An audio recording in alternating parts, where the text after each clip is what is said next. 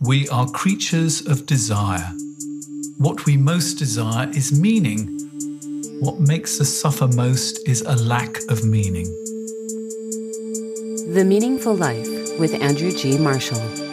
Marital therapist, author, and communications trainer Andrew G. Marshall invites guests from all walks of life to discuss what makes life meaningful. Hello, I'm Andrew G. Marshall. Welcome to The Meaningful Life. We're available on Apple, Spotify, Podbean, Amazon Music, and wherever you find your podcasts. Considering the amount of time and energy we expend on our work, how can you have a meaningful life if your work drains you and leaves you feeling empty?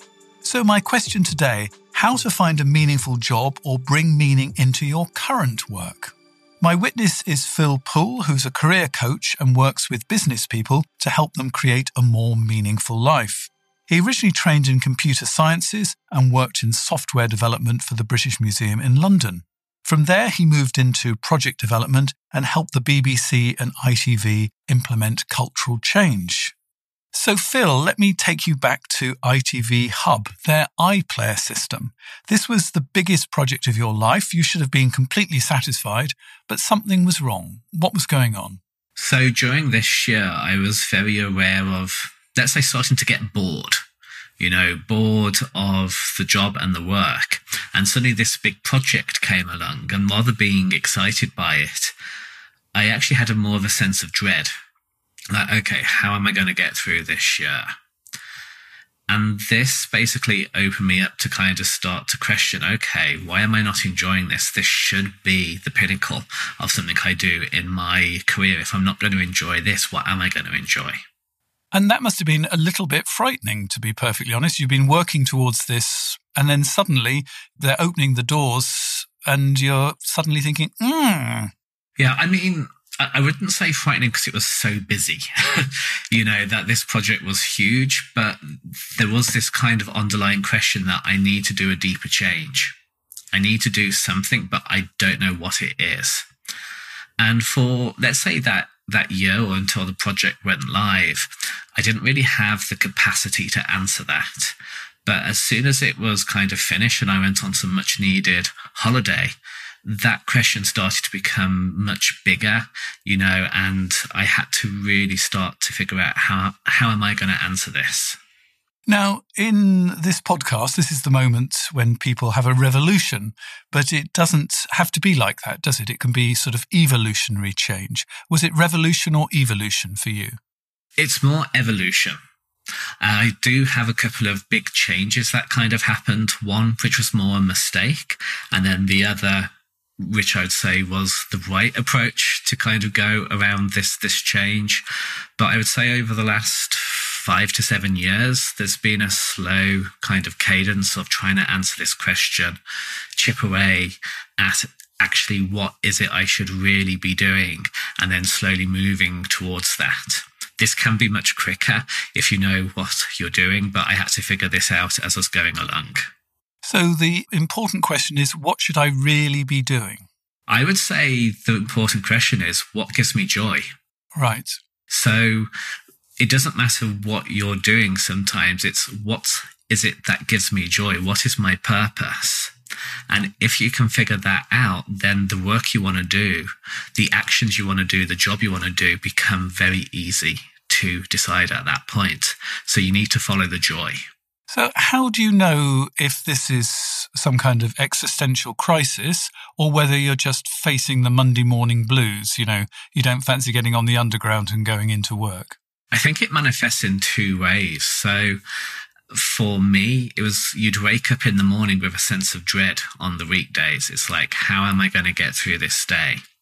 And especially as more time went on and I was working on other projects, when you really don't care about them, and you need to put a lot of your energy in to make sure that they're working well, you know that there's something going wrong there. For other people, it can be what I call the life of quiet desperation. So you get home tired, you drink, you might have another drink, you might empty the gin and tonic bottle by the end of the week, or it could be some other sort of thing, distracting with buying or purchasing or something else. But essentially, you're just trying to distract yourself from the fact you're not really enjoying your life. And then for other people, it can be that explosion. It can be you're burning out, and that burnout can be you just can't go on any further, or something's going to happen with your family or yourself, and you know that you're just reaching that cliff edge and you can't go any further. Yes, I had a guest on The Meaningful Life. The details will be in the show notes, where literally one morning she went to work. She arrived at work and she couldn't actually get out of the car. She just couldn't force herself to get out and go up the stairs. And she went home and went to bed basically for about a month.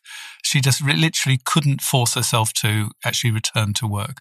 And in the end, she never went back. Unfortunately, that can actually be quite common. I've also had a burnout and it came about very quickly. I wasn't really aware of it. And then suddenly one day I got some news with work and then I just couldn't face it. What happened? So, in terms of the work situation, I found out someone was moving to help me with the project I was going to be working on. And I knew that their help would be an absolute disaster and that there were some other people that would be coming onto the project that would not be helpful either. And it was just the final push to push me over the edge. And there was just something subconscious. It wasn't a conscious decision, but my body just went, no, you just can't keep going like this. And so, what did your body do? I basically went into more of a mental shutdown. So I was incredibly exhausted. I then did an experiment and tried to go to the gym, and I found I could actually do the gym pretty well. So, from a physical point of view, I could go and do something active. But from a mental point of view, I just couldn't really think. I couldn't mm. make decisions. I was very much pushed I should go on holiday somewhere. And this was during COVID. So it was a bit more complicated to sort that out. And I really struggled to do this. It took me two weeks to get through and be able to make the decision. Not because it was hard, but because my mind just could not do it. So let's imagine somebody listening to this program and they're beginning to sort of think, well, it is possibly more than the Monday morning blues that I've got. Is there a way of actually looking at your job and seeing if you could make it more meaningful? So, what I always advise people to do is to actually really try and be mindful about what's going on during your day. So you might hate your job in the holistic sense, but when you break it down into smaller chunks, you can sometimes find these are the bits I really enjoy. So, for example, if we go back to the ITV hub, and I was working on this huge kind of project and feeling, you know, very tired and frustrated with it. But when I brought in this mindful aspect to my workday, I suddenly realized I absolutely loved my one on ones with my team. And then when I realized that, I realized I loved coaching people. And that was the first signal about what my future career should be. So you should always bring this mindfulness to really understand what is it I really dislike, but what is it I actually am enjoying, even if I might not be noticing that. But often the things that we dislike are things like office politics and endless meetings and things like that, which we sort of have no control over. Yes. And for those sorts of things, it might be as part of your bigger change, you might, you might want to get rid of those. But right in that moment, you might want to take a more stoic view about, okay, what can I control here and what can't I control? And for those things you can't control, how do I choose to react to them? because of course we can get very triggered, very angry, very frustrated, or we can choose a different kind of set of and reactions to that about, okay, how can I get through this without expending too much emotional energy? And what if you've got a sort of, um, how should I put it, a, a, good boss who is going to allow you possibly to do more of A and less of B? How do you go around selling this to them? So I think the first thing is you really need to take a step back and figure out what is it I do want to do.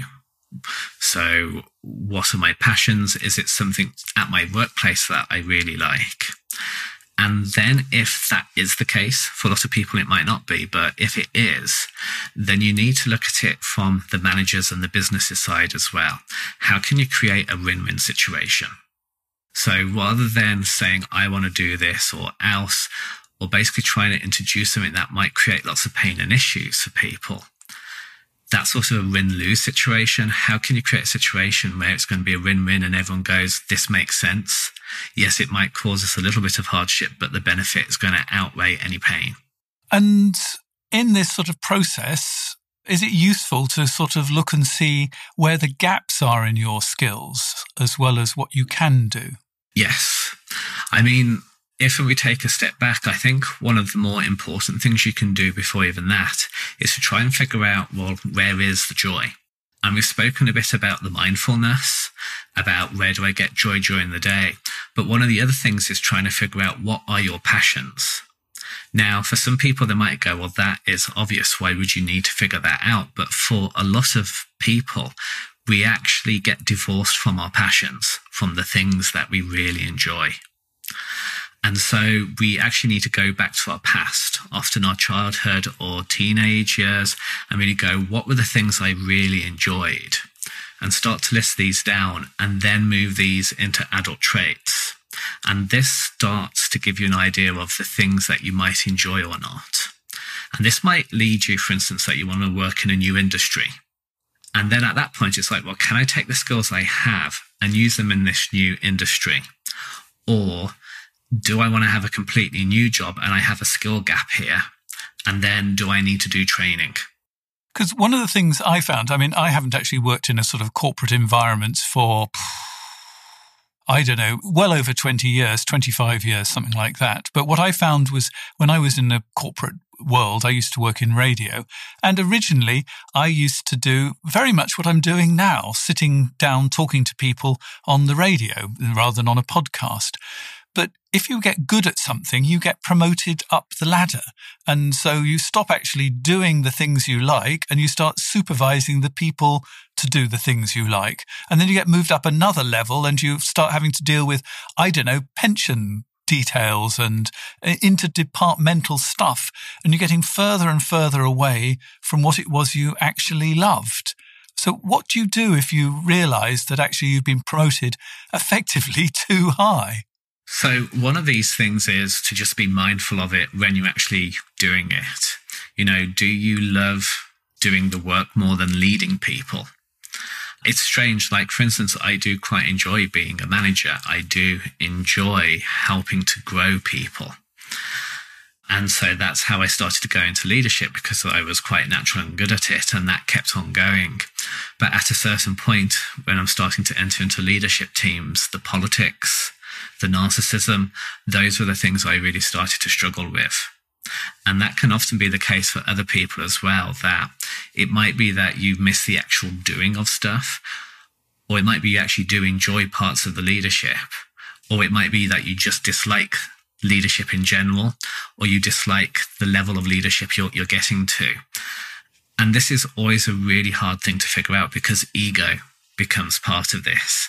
You know, we're sort of conditioned by society and the companies we're in that we want to be promoted. We want to get to the next. We want to get to the next. We want to get to the next. And at a certain point, we sometimes need to make a decision to go, I don't actually want the next, or where I am now is not where I want to be, and I actually want to move down a level. But our ego will tell us, no, do not do this. This is failure. And this is why that mindfulness and understanding the passion is so critical because this is another part of you also then speaking to say, actually, you're going to be happier if you do this. And then you can listen to more than one voice to make the right decision. Whereas if you just listen to the ego, you might never make a decision that's going to be based on your happiness. It's going to be based on beating and getting to the next level instead. I'm having trouble actually working out how I can have my ego and talking to, how shall I say, my deeper self. How, how do you, how do you do that?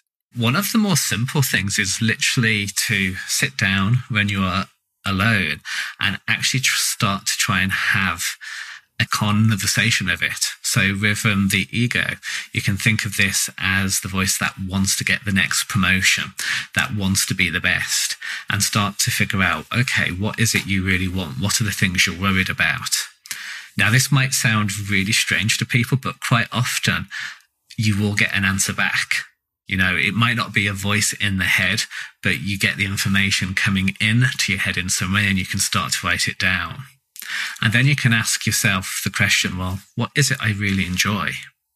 And to start to come back there. Now, for a lot of people that might be burning out who, or who've lost sight of their passions, this might be a real struggle. So you need to do things about being mindful about identifying where your joy is, maybe try and figure out where your passions are so you can start to warm that voice up first.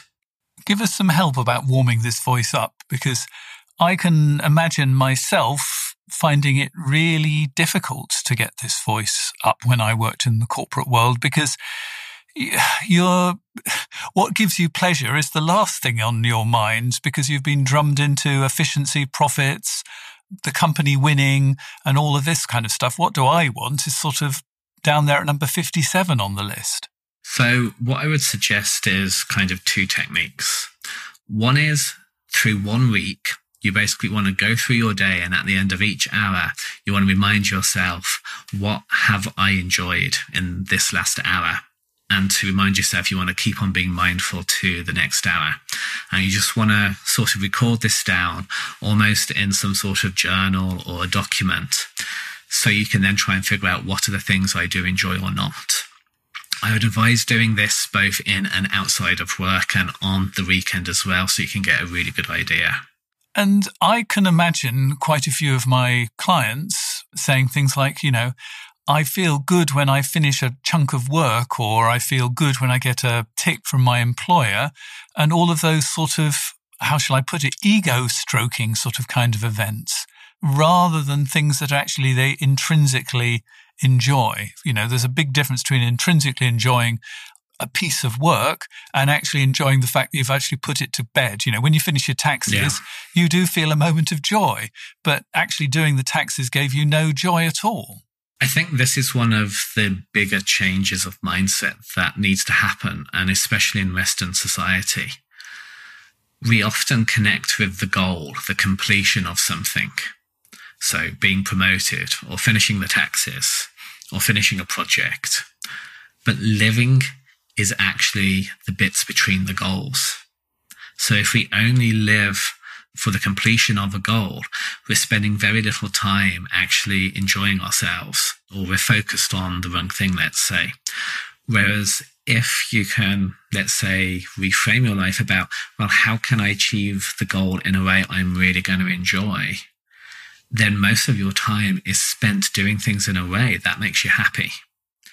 And this is actually one of the, let's say, it's one of the key things that can come up for a lot of people that we've been so connected on the goal, the promotion, the something else, that we actually forget to live because this trying to live between the goals, this is actually life. This is actually most of our life. And that's the bit that we need to enjoy. It doesn't mean we need to get rid of the goals, but our focus needs to change a bit more on how we actually do that. And I was talking to a client last night who was sort of stuck with work because it was sort of circling round and round in his head. You know, one day would be a good day and the next day would be a bad day. And on the bad day, thinks, oh my God, I'm in the wrong job. I need to be doing something entirely different. And then the next day goes well. And he's so, it's actually very difficult to actually answer these questions because he's cycling through. His mind is probably a little bit too active. Any thoughts on helping people who are stuck in that pattern? Because I think it's quite a common one. So for this, I think one thing is again starting to note down what are you enjoying and what are you not enjoying, and try and see you know where the balance is. Imagine a set of scales, and if you're having more bad days, then perhaps this isn't the right job for you. The other thing to really bear in mind is to look at this in a more infrequent way. So one of my learnings is okay, every three months do I feel happier or less happier? Do I feel more confident or less confident? How many regrets do I have? Is it more or less? Because if you look at this in a slightly longer time period, if you're always going, no, I'm less happy, no, I'm having more regrets, you're probably getting a big signal there that this might not be the right job for you. Right. So let's imagine that you're going to be making quite a big change. You know, you've been working as one kind of profession and you want to move into a different field altogether. how do you get other people on board? Because generally, if you're going to change things a lot, it's going to have an impact on your income. It's going to have an impact on the other people in your life. So your partner, maybe your children as well. How do you get other people to buy into it? So on the practical side, I say you really need to look in detail at some of these questions. So let's take the money question. We always would like to have more money, but we can actually go a bit deeper than that to how much money do I actually need? So if I'm going to earn a three figure salary or more, what am I going to use that money for? Is this possible with the sort of job I have? If I'm going to take a pay cut, what is the minimum we need?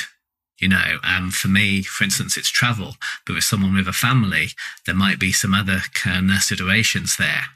You know, it might be, well, our kids are in private school. Should we take them out? We've got a summer house. Do we want to lose that or not? So you need to really start to look at some of these questions in detail because we can just brush these away and try and pretend they're not there. But a real practical viewpoint of them can be very beneficial and bringing your partner in with that so they can understand the reasons why it's so important that you change, but also what is the impact on the family life can be really helpful. But I can imagine partners saying you're being selfish. So I think here, part of it is really explaining where you are. So for a lot of people, if you're basically slowly dying inside because you're living a life and having a job that you really dislike, that does have to change. Now, on the surface level, the partner might just say, well, you're taking all these things away from them, the family and me. So you need to go a bit deeper to explain the emotional place that you're in, why you are struggling so much. And if you're talking in this sort of IRA, this is how I am feeling, this is what I really need, rather than saying this is what I need you to do, that can allow the person to understand you much better. So you moved to pursue a meaningful relationship. So you went from one country to another and ended up working for startup companies, which is very different from working from, you know, big established organizations like the BBC, ITV, British Museum. How did you prepare yourself for that big change? So, this is probably one of my bigger mistakes on my own journey. So, I didn't really do that much preparation. The big reason for this change was, as you said, to have a relationship with someone. And therefore, I was looking at what was the sort of job I could get in Berlin, especially as I was a non German speaker. So, startups was a very good kind of entryway into the country and into getting good employment. And I also needed someone exactly with my skills. So I didn't really have to retrain. But the trouble was, I was basically saying that my change in life and my happiness was going to come from adding in a relationship rather than changing the underlying issue, which was I was doing the wrong sort of work. Ah, and I think that possibly happens quite a lot. We sort of think it's easier to change the relationship than to change the job. Yes. Because let's say you want to change your job or you want to change your career. You're going from something that's very well laid out. You know the career steps, you know what you're doing, and you can now change to anything else, to infinite options. And that can be overwhelming for a lot of us. So we get paralyzed by it. But if you're single and start to have a relationship with someone, this feels like a much easier way of answering that question. But you're not answering the question. You know, you haven't actually done anything to change the situation. You're just adding something else in and hoping it's going to solve all of your issues. And that can also be the point. Well, let's just take a year sabbatical. Let's just kind of change the location of where we live and I'll still do the same job, but somewhere else. These can all be things we can do to try and change the situation. But what we need to do is look inside us to go, what is the thing that's really going to give me joy? What is the meaningful career for me? Yeah, I know a lot of people over COVID, they moved into the countryside and they thought changing the location would solve the problem. But actually, they were with the same problems and not such good access to buying a pint of milk. Yes, that can be very true. So, when did you suddenly realize that you had to do something fundamentally different? So there was kind of two or three main things that kind of happened. So one was realizing that I needed to not focus on a relationship or some of the quick, easy things. I actually needed to look inside myself. And that happened in the first or second year that I was living in Berlin. I was like, I need to do this deeper work in myself to understand what it is I need. Then I actually had some really almost traumatic situations with the workplace that I was in with some pretty terrible things going on that really affected my self confidence and led to the burnout. And that was the really big pressure that, okay, I need to do some sort of deeper change here. And what was really funny was in the midst of all this, let's say, hardship and toxicity, I actually started to lean into what was my purpose, which, you know, is to help, enable, and serve people. And one of the ways I could do that was with coaching. And so I offered free coaching during COVID to some people. And I got so much joy from that. Again, there was this big joy. I was like, this is the thing I need to focus on more. And so I started to build this up, do it a bit more, do it a bit more. I'd changed jobs. I wasn't quite ready to go full time into being a coach just yet. And then, then the final thing was there was some changes going on in this workplace, which was much better. But I very objectively looked at it, and with these changes, I realized I was going to spend at least six months working 60, 70 hours a, a week. And that was when I had to really make the decision. It's like, do I want to do these 67 hours? Do I want to try and find a new job that has less hours? Or do I now want to make that leap to actually do my purpose? And that's quite an interesting thing you talk about there. You actually did it not for money at the first. You sort of experimented with it and saw if this was really what you wanted to do rather than leaping first and then looking afterwards. And this is something I always advise my clients to do. You must do experiments, have experiences to build up your confidence that you're on the right path. It can be very tempting to do the big leap or it can be very terrifying to do the big leap, but we just want to, let's say, get the certainty of the, the um, decision. What can be much better is to take small step by small step. We sort of know what our passions are. We know what the change might be. Let's do some experiments and have experiences to really validate that. And that will either build your confidence up more or it will very quickly prove that you're doing something completely that you don't want to do. And then you can go back and look at some of your other passions instead. So often they talk in the business world of branding yourself. Is branding yourself part of all of this? Can this help towards help finding a meaningful work or getting more meaning in your work? I would look at this in two different levels. So one is who are you? And so that's doing the deeper question about who am I? What are my values? What are my beliefs? What are my passions? What is my purpose? And if you can really figure that out and really integrate it into you, like, this is me. I'm not talking about another random person. This is me. You can almost come out and go, this is who I am as a person. And that can really help in giving you the confidence to move forward. You kind of mentioned about speaking with a partner or a spouse, and there could be issues here. A lot of other people can have issues with their social network or their network in general. So really understanding who you are and knowing that with confidence then allows you to come out and say that to all of these people without feeling shame. And quite often these people will then support you as well. The other thing is, let's say you have found a new industry or a new career you want to do, then you do also need to brand yourself to fit into that new industry or to that new career. So that's going to networking events? How do you change your resume? Kind of like how do you change your LinkedIn feed? How do you want to brand yourself with that? So you look like a good, compelling person that people want to talk to or recruit you. You should not do the branding without really understanding yourself and doing the coming out first. The branding is just the surface, the top of the iceberg. You need to do the deeper work underneath the water first. So, to give us a sort of idea of this deeper work, because I I'm a little sort of confused. Help me. Um, who who am I? How do I answer that question? Ask me some questions to help me with this. So the way that I always look at this is, what are your values? What are your strengths? Okay, what are my values? Hmm. I mean, one of my strengths. I'll do the strengths I mean, I'm I'm quite a good listener. I'm curious. I suppose I want to help people and help them meet their potential. And let me just stop you there. So the way you've answered that is probably better than how most other people could. Most Oh, people right. go, I have, I will have no idea what's going on here. there is actually a website that has a survey that I really recommend to people, which is the Creative Via Strengths. And we can add those into the show notes. And I always get people to do this survey. And what sort of questions do they ask in the survey then? It's sort of like a personality survey. It takes about 15 minutes, but then it kind of tells you what your top strengths are and your lower strengths are.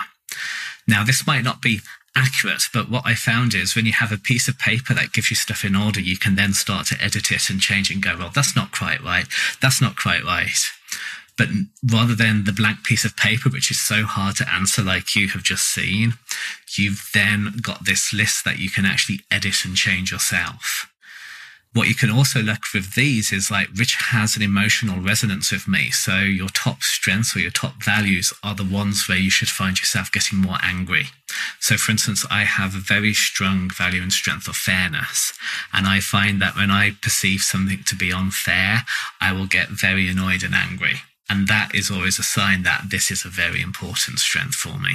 And I, actually, hearing you start putting these labels forward is actually quite helpful because I'm thinking actually I'm also quite creative as well. I hadn't put that in the list, Exactly. so I can see I can see how these kind of lists are going to be very useful. And as Phil says, we'll put those details into the the show notes. The other important thing is if you look at the passions.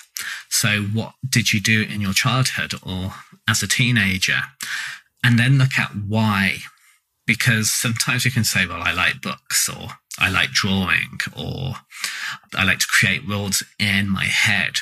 But then you need to go that level deeper to go, well, what did I really enjoy about doing this? And if you do this for the hobbies and the interests that you can remember, you often start to see quite a strand of some of your values and things there. So, for instance, I have a lot of people who go back and then find that they had these really creative kind of interests and kind of 20, 30 years later, they now believe that they're not a creative person.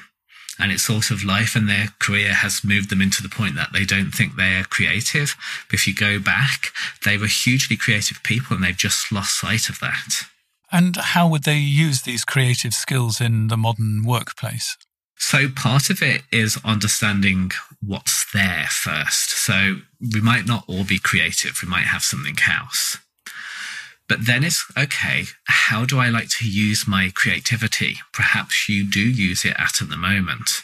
So one of the things I was always very good at is with strategy because it's a really complex thing to try and solve. For me, that was quite a creative mindset to go, well, these are all of the problems. These are what all the people want. How can we create something that's going to serve that? And so, in a career setting, that was one of the ways I was able to engage with my creativity. So, really, we can actually look at all these worlds in a much broader sense than we, we did as children, because creative meant, you know, drawing a picture and putting it on the wall. And that's probably not going to be a career for everybody, but you can actually use that creativity in a whole range of different ways if you uh, look deeper into it. Exactly. Quite often, how do you like to solve problems? Are you someone that likes novel problems, or are you someone that likes a repeatable pattern? That kind of allows you to figure out perhaps creativity can be in problem solving or not.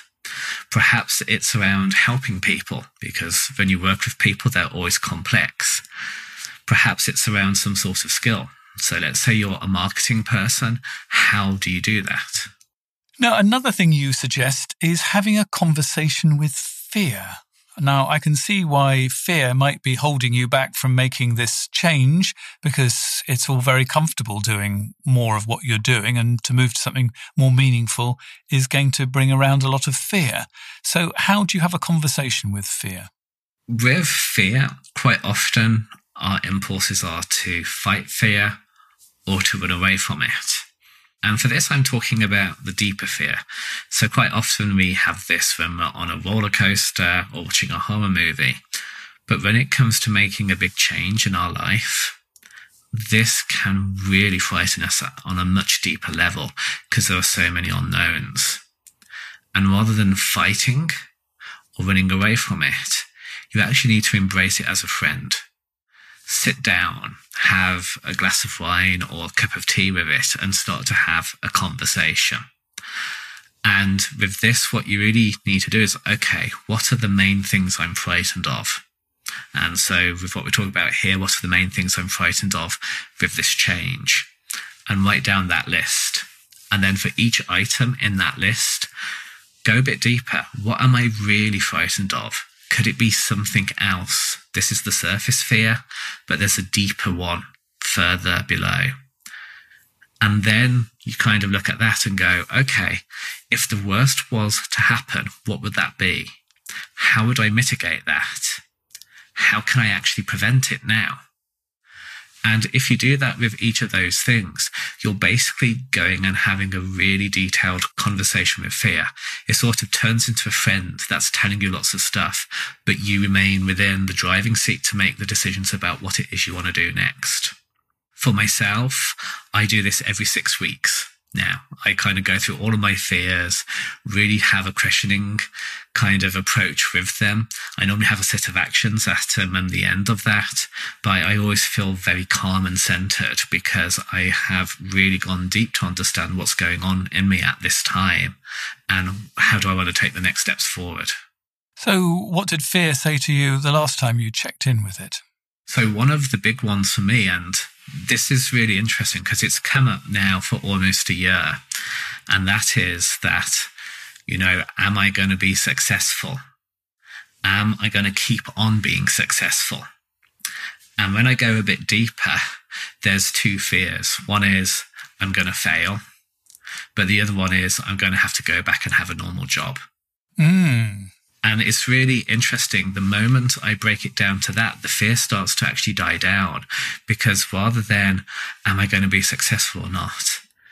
I can start saying, do I have to get a new job or not yet? And the answer is no. You are doing well. All of the facts and figures show things are going really well. But I can also do some reassurance. Well, okay, if you are going to get a new job, you know this would be your approach to do that.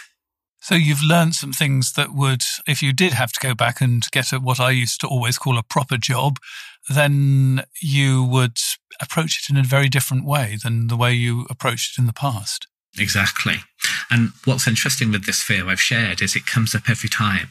It's not like you do this process and it goes away. But what happens is I can reassure myself when it turns into a louder voice again because fears are irrational. They're not logical. So it's normal that some of them are going to keep on coming up again and again. Yeah, and our natural approach to fear is to run away from it. And when you run away from it, you really don't know what it is. I remember once watching, have you ever seen um, Jurassic Park? Yes. And I saw that twice because um, I uh, didn't want to tell some some friends that I'd actually already seen it, but uh, I, I, couldn't wait. So I ended up seeing it twice. And the first time round, every time some monster was about to leap round the corner, I closed my eyes and it was absolutely terrifying because I didn't actually see what happened next. The second time round, I was less frightened. And so I kept my eyes open. And in fact, what happened in my brain was a thousand times worse than actually what happened on the screen. And in a sense, that's a little bit like how we approach life. We close our eyes and we imagine all these terrible things. If we keep them open, generally it's never nearly as bad as all our fears are. Exactly. The moment we run or try and hide from fear, it gets bigger and bigger. You know, I kind of think of it like this shadow that gets darker and darker. But if we actually walk towards it, we might just find it. This is how I picture it now, but as a small teddy bear that's there to kind of help you. And I really like using this because from this huge looming shadow monster to a small cute teddy bear, that's how much fear can transform when you really do approach it and use it in a useful way and kind of basically embrace it as a friend that's trying to help you. The Meaningful Life with Andrew G. Marshall.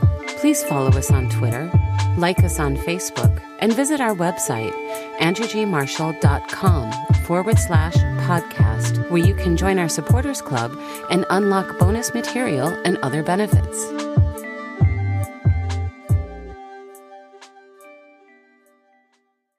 Let me tell you about my Substack newsletter because I'd love my Meaningful Life listeners to subscribe. The newsletter is a mix of relationship advice and my thoughts about building a meaningful life. You can find everything at themeaningfullife.substack.com, so please do sign up. Details will also be in the show notes. If you go to my website, www.andrewgmarshall.com forward slash podcasts, you'll find that there's ways of participating in the program. You could, for example, tell us about a dilemma that you're currently facing, and I will find a, suitable guest to advise you. Now, I've had one letter that seemed to be suitable for two guests. So I decided I would get two very different approaches. Um, it's going to be fascinating to see if what um, Phil has to say is very different from what Celia Dodd had to say when uh, she was doing the program on uh, helping navigate through your life with your adult children. My son, for all the years I've known him, has been a gentle, kind, and compassionate person. He's academic and was considering philosophy at university but began losing interest in school during lockdown. He's reluctantly halfway through A levels and not enjoying it. He is, however, heavily into the TV series Peaky Blinders, and his best friend, who I'll call Jack, is obsessed with mixed martial arts fighting, spending hours every day training. Jack has a lot of anger concerning his dad, who's financially well off and left his mum to raise Jack in poverty. My son and Jack are now dead set on joining the military specifically the Royal Marines, when they finish school. Peaky Blinders glorifies brutal, merciless male violence and lionizes military service. It is a recurrent theme that those who have had not been soldiers are cowards, and those encountering PTSD are mentally unhinged, dangerous, and morally inferior. My son will be 18 in a few months. He's currently a full blown lad, and I can't stop him from applying from the trap of joining the military. He doesn't have any awareness of his own emotional immaturity. So, this is, um, I think, actually really about finding meaningful work at the bottom of it, because that's what we want for our children. Uh, what if we think we know better than they do what is meaningful? Well, this is always the issue. At a certain point, we're not in charge of the decisions for them. So it's how can we help them to make good decisions instead? Now, for this specific example, I think it's quite natural to say, well, how can I stop them from doing this? But if we say about experiments and experiences, how could you create safe experiments to allow his son to actually explore that lifestyle and that career more without him having to make the decision? Weekend boot camps, army training for children or teenagers. And these are all things that could be done to allow the son himself to inform himself about what is the actual consequence, what is the life actually like that he is going to choose.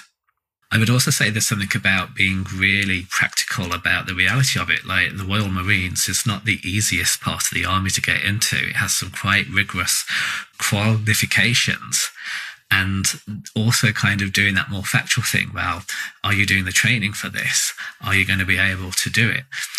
What is the training you need to do? And again, that could be part of the experiencing because this all then creates a true reality for the son to explore and play in, but also allows the son to take the responsibility then to make their decisions rather than it turning into a power play between father and son. And um, actually, I think in some cases the military will pay for people to go to university. So you you join, but you actually get the university education. It's strange. Like some of my first jobs were around defense um, contracting, and there were a lot of people that had been in the navy or the army or the marines, and basically it had really helped set them up to have very successful careers after they had chosen to leave. It's also worth saying that the Army and Navy in general, and especially the Royal Marines, there's a number of values there about kind of structure, integrity, discipline, bettering yourself, good leadership. And these are all incredibly good things that you can learn from such a situation as well. And some of these very large organizations have really quite good career guidance within them so that you're in the right element of it because the military is a very complex world. And so there are thousands of different niches within it. It's not just running up the beaches at three o'clock in the morning with camouflage gear on, is it? No, there's all sorts of things you can do. So, depending on your aptitude, you can go down some very different paths. So I think we've got some ego involved here, both from the parents and from the child or the son. I don't think we want to call him a, a, a child now at um, heading forwards 18. How do we get the ego out of the way? Because, you know, to get the uniform, I think that's a big ego thing. For parents, getting what they think is right can also be an ego thing too. How are we going to get the ego out of this?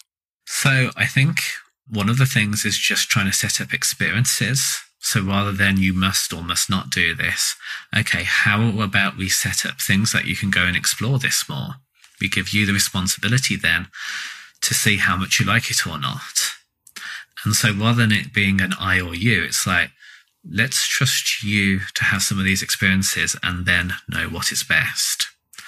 The other thing is just to take it into a very objective way. Okay, what are the pros? What are the cons? And rather than doing this in a subjective way on what I believe or what you believe, you know, use some of the more impartial sources, which would probably include the MOD, because especially for the Royal Marines, they want people that really are suited to kind of do that. I wouldn't be surprised. I haven't checked this, but I wouldn't. I wouldn't be surprised if they even have like a trial kind of period as well, because the lifestyle is so different.